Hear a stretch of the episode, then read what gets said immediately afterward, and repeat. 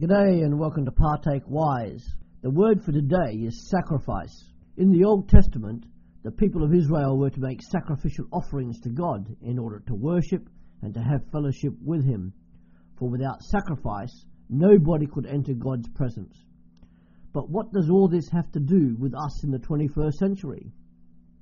In the book of Leviticus, God commanded that the cleansing of a defiled house required sprinkling with a mixture of blood and living water the bird having been slain over the water. Leviticus 14, verse 51. Elsewhere, we read of the water of cleansing in Numbers 19, which is also called living water.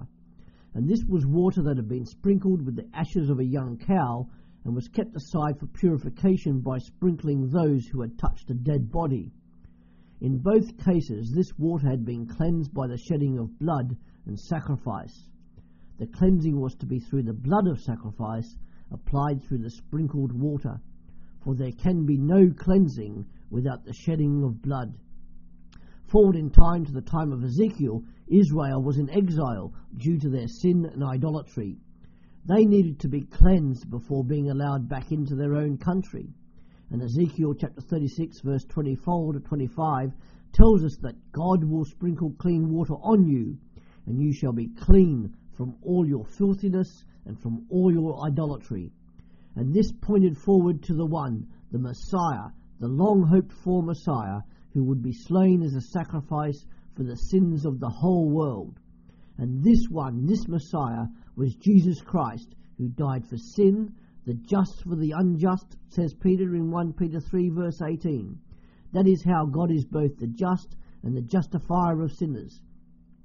That is why, if Jesus was not simultaneously fully God and fully human, his death on the cross would not be the full substitutionary sacrifice that was necessary in order to deal with the permanent consequences of sin. This substitution was the sin offering sacrifice required so that Jesus, as the Lamb of God, could take away the sins of the world. Jesus became sin for people, and it was his blood as the Lamb without spot or blemish that permanently fulfills God's righteous requirements. If you are a follower of Jesus Christ, you are no longer a defiled body, and you have no need to make sacrifices to God in order to enter His presence, worship Him, or have fellowship with Him.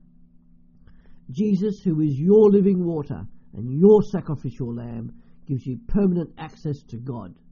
You may no longer be called to make sacrifices, but you are called to be a sacrifice. You are to be a living sacrifice that continually offers sacrifices of praise to God. You do this through a whole life totally devoted to Him, doing good and sharing, according to Hebrews 13, verse 15 to 16. By doing this, you help Jesus' church revolutionize this world. May it be so. Thank you.